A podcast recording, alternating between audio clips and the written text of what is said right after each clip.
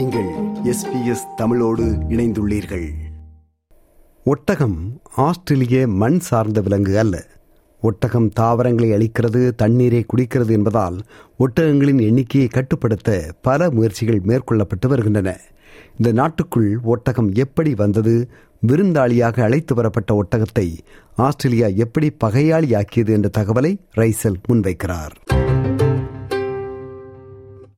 முல்லா கதை கேள்விப்பட்டிருப்போம் இல்லையா? வெளியே குளிராக இருக்குது, தலையை மட்டும் வீட்டுக்குள்ளே வச்சுக்கிறேனே என்றதான் ஒரு ஒட்டகம். சரி போகட்டும், தலை தானே என்றாராம் முல்லா. கடைசியில் முல்லா வெளியே, ஒட்டகம் வீட்டே ஆக்கிரமிச்சதான். இந்த கதை போலத்தான் ஆஸ்திரேலியாவுக்கு வந்த ஒட்டகம் தாவரங்களை நாசம் செய்கிறது மட்டும் இல்லாமல் இப்போ ஆடு மாடுகளுக்கு தண்ணியே தராத மாதிரி அட்டூழியம் பண்ணுதுங்க என்று விவசாயிகள், ஃபார்மர்ஸ், ஏபிசியிடம் மிகவும் நொந்து போய் பேசுகின்றனர். They'll come to the trough and they'll push the cattle away from the trough and they'll surround it, not let the cattle in and just steal all the water for themselves. Because they're such a big animal, they drink so much water, and when if they drink a trough dry, then they just smash it to pieces trying to find more water.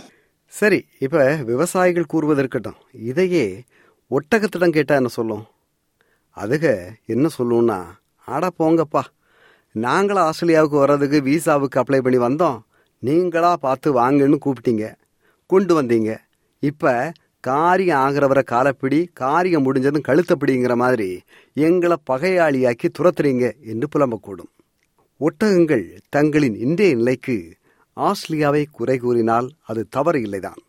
ஏனென்றால் முதன் முதலாக தெற்கு ஆஸ்திரேலிய மாநிலத்தின் governor lieutenant colonel George governor தான் ஆயிரத்தி எண்ணூற்றி நாற்பதாம் ஆண்டு அக்டோபர் மாதம் பனிரெண்டாம் தேதி ஒட்டகங்களை நாட்டுக்குள் கொண்டு வர அனுமதி தந்தார் என்று வரலாற்று ஆவணங்கள் கூறுகின்றன. அப்படி கொண்டு வரப்பட்ட ஒட்டகங்களில் ஒரே ஒரு ஒட்டகத்தை தவிர அனைத்துமே இறந்துவிட தப்பித்த ஒட்டகத்திற்கு ஹாரி என்று பெயர் சூட்டி ஜான் ஹாராக்ஸ் வளர்த்தார். ஆனால் ஹாரி ஒட்டகம் தவறுதலாக ஜானை தள்ளிவிட, ஜானிடம் இருந்த துப்பாக்கி ஜானின் கையிலும் வாயிலும் சுட்டுவிட, ஜான் இறுதியில் சிகிச்சை பலனின்றி உயிரிழந்தார். சிலருக்கு சாவிலையும் வன்மம் போறதில்லை, ஜான் அப்படிப்பட்ட ரகம். தான் செத்தபின் ஒட்டகம் ஹாரியை கொன்று விடுமாறு உத்தரவிட்டார். அப்படி ஒட்டகத்தின் ஆஸ்திரேலிய வரவு சோகத்தில் முடிந்தது. ஆனாலும் ஆஸ்திரேலியர்கள் ஒட்டகத்தை விடுவதாக இல்லை. ஆயிரத்தி எண்ணூற்றி அறுபதாம் ஆண்டு ஜூன் மாதம் ஒன்பதாம் தேதி விக்டோரிய அரசு ஒட்டகங்களை அன்றைய பிரிட்டிஷ் இந்தியாவின் கராச்சி நகரிலிருந்து, அதாவது இன்றைய பாகிஸ்தானின் கராச்சி நகரிலிருந்து இறக்குமதி செய்தது. இருபத்தி நான்கு ஒட்டகங்கள் போர்ட் மெல்பர்னில் வந்திறங்கின. கூடவே ஒட்டகங்களை பராமரிக்கவும் பயண சவாரிக்கு உதவவும் ஒட்டக கண்காணிப்பாளர்களும் வரவழைக்கப்பட்டார்கள். இப்படித்தான் துவங்கியது ஆஸ்திரேலியாவில் ஒட்டகத்தின் இரண்டாம் வருகை. அது சரி, ஒட்டகத்தையும் அதன் கண்காணிப்பாளர்களையும் இறக்குமதி செய்யும் அளவு அப்படி என்ன ஒட்டகம் ஸ்பெஷல் என்று யோசிப்பீர்கள் இல்லையா? சோழியும் குடுமி சும்மா ஆடாதுங்க. காடுகளாக இருந்த பரந்த நிலப்பரப்பில் உள்ளே நுழைந்து அங்கு என்ன உள்ளது என்பதை கண்டுபிடிக்கவும், கட்டுமான பணிகளுக்கு தேவைப்படுகின்ற மரங்கள், தடிகள் போன்றவற்றை ஒரு இடத்திலிருந்து இன்னொரு இடத்திற்கு கொண்டு செல்லவும் ஒட்டகங்கள் தேவைப்பட்டன. எனவே ஒட்டகங்கள் இந்த நாட்டை கட்டியெழுப்பும் பணியில் உழைத்தன. இந்த நிலையில் ஒட்டகங்களுக்கு இரண்டு செய்திகள் பேரடியாக வந்திறங்கின. ஒன்று, பாரம் சுமக்க மோட்டோர் வாகனங்களை, ட்ரக்குகளை ஆஸ்திரேலியர்கள் பிரிட்டனிலிருந்து இறக்குமதி செய்தார்கள். எனவே தேங்க்யூ ஃபார் யுவர் சர்வீஸ் ஒட்டகம், குட் பை என்று சொல்லிவிட்டார்கள். கூடவே நாட்டுக்கு வெள்ளைக்காரர்கள் மட்டுமே வரலாம் என்ற ஒயிட் ஆஸ்திரேலியன் பாலிசி, வெள்ளையர் மட்டுமே குடியேறலாம் என்ற கொள்கை அறிமுகமானது. எனவே ஒட்டக கண்காணிப்பாளர்களுக்கும் வர அனுமதி மறுக்கப்பட்டது. எனவே ஒட்டகங்கள் நிற்கதியாக நின்றன. காடுகளில் சுதந்திரமாக அவை சுற்றி திரிய ஆரம்பிக்க, பலுகி பெருக ஆரம்பித்தன. இப்போ உள்ள கதைக்கு வருவோமே. ஆயிரத்தி எண்ணூற்றி அறுபதாம் ஆண்டு இருபத்தி நான்கு ஒட்டகங்களாக வந்த ஒட்டக கும்பல் நூற்றி அறுபது ஆண்டுகளில் தற்போது இருபது லட்சமாக உயர்ந்துள்ளது. இப்படி காட்டில் தெரியும், நாட்டில் தெரியும் இரண்டு மில்லியன் ஒட்டகங்களை என்ன செய்வது என்ற கேள்விக்கு இதுவரை விடை தெரியவில்லை. ஒட்டக எண்ணிக்கையை கட்டுப்படுத்த அவைகளை சுட்டுக் கொள்வது என்ற கொள்கை பல ஆண்டுகளுக்கு முன்பு கடைபிடிக்கப்பட்டது. ஆயிரக்கணக்கில் ஒட்டகங்கள் சுட்டுக் கொல்லப்பட்டன. ஆனால் அதற்கு மனிதாபிமானிகள் எதிர்ப்பு தெரிவிக்கவே அந்த கொள்கை கைவிடப்பட்டது. ஒட்டக எண்ணிக்கையை எப்படி கட்டுப்படுத்துவது என்ற கேள்விக்கு இப்போது பல நல்ல பதில்கள் கிடைத்து வருகின்றன. நீங்க ஒட்டகப்பால் குடித்துள்ளீர்களா? பெரும்பாலானவர்கள் குடித்திருக்க மாட்டீர்கள். ஏனென்றால் அவை எளிதாக கிடைப்பதில்லை என்பது மட்டுமல்ல, அதன் விலையும் ஒரு காரணம். ஒரு லிட்டர் ஒட்டகப்பால் கடையில் என்ன விலை தெரியுமா? சும்மா கூகுள் பண்ணி பாருங்களேன். குறைந்தபட்சம் ஒரு லிட்டர் ஃப்ரெஷ் கேமல் மில்கின் விலை இருபத்தி ஒரு டாலர். சாதாரண ஒரு லிட்டர் பால் ரெண்டு டாலருக்கோ மூன்று டாலருக்கோ கிடைக்கும்போது யாராவது இருபத்தொரு டாலர் கொடுத்து ஒரு லிட்டர் ஒட்டகப்பால் வாங்குவாங்களா? வாங்க மாட்டார்கள், இல்லையா? ஆனால் ஒட்டகப்பால் குடித்தாதான் ஆச்சுங்கிற நிலைமைக்கு புதிய கண்டுபிடிப்புகள் கூறுகின்றன.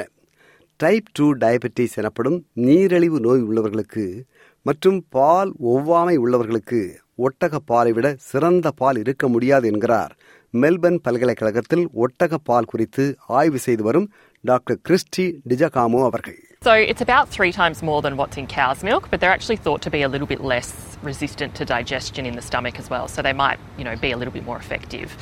It's not conclusive whether that's actually what's having the effect. It might be other parts of the camel milk, for example, the antioxidants that might help sort of the downstream um, insulin actions. So whether it's helping with insulin receptors or how the insulin's actually working in the cells. So um, there's really not a lot of evidence to show exactly how it's working yet. எனவே நீரிழிவு நோய்க்கு மட்டுமல்ல, ஒட்டக இறைச்சியை நாட்டில் பிரபலப்படுத்தினால் என்ன என்றும் பலர் யோசனை முன்வைக்கின்றார்கள். இப்போது மத்திய கிழக்கு நாடுகளிலும் சில ஆப்பிரிக்க நாடுகளிலும் காலங்காலமாக மக்கள் ஒட்டக இறைச்சி சாப்பிட்டு வருகின்றார்கள். எனவே ஆட்டிறைச்சி மாட்டிறைச்சி போலவே ஒட்டக இறைச்சியையும் நாட்டில் அறிமுகம் செய்யலாம், இன்னும் அதிகமாக வெளிநாடுகளுக்கும் ஏற்றுமதி செய்யலாம் என்று நிபுணர் ஒருவர் ஏபிசியிடம் கூறுகிறார். Well over a thousand separate inquiries from fifty plus countries looking for everything from meat's the main one, meat's ninety percent of the inquiries, but then you go into live export, you go into wool, you go into milk, you go into the hump fat and all those sorts of things come from that. So there's numerous aspects of the camel and numerous countries that want camel meat. மட்டுமல்ல, ஒட்டகம் மாதிரி மிகவும் நட்பான விலங்கை பார்க்க முடியாது என்பது பாலுக்காக ஒட்டகம் வளர்க்கும் பண்ணையாளர்களின் கருத்து. ஒரு குடும்ப உறவு எப்படி இருக்குமோ அப்படித்தான் ஒட்டகங்கள் குடும்பமாக இருக்கும், மனிதர்களோடு மிகவும் பாசமாக இருக்கும் என்று சிலாகிக்கின்றார் விக்டோரியா மாநிலத்தில் ஒட்டக பண்ணை நடத்தி வரும் பெண்மணி Megan Williams. They're really, really family animals. So a lot of people, I think camels are sometimes a bit misunderstood. A lot of people go, oh, they can kick and they can spit and they can bite. And that's all very true. They can do all of that. But you'd have to be doing something to upset the camel for it to want to do that. So, yeah, they're tight-knit family groups. They they never le- like being left on their own. Um, so even if we've got one that we need to be working with, we'll always give it a friend to have so it's not always on its own.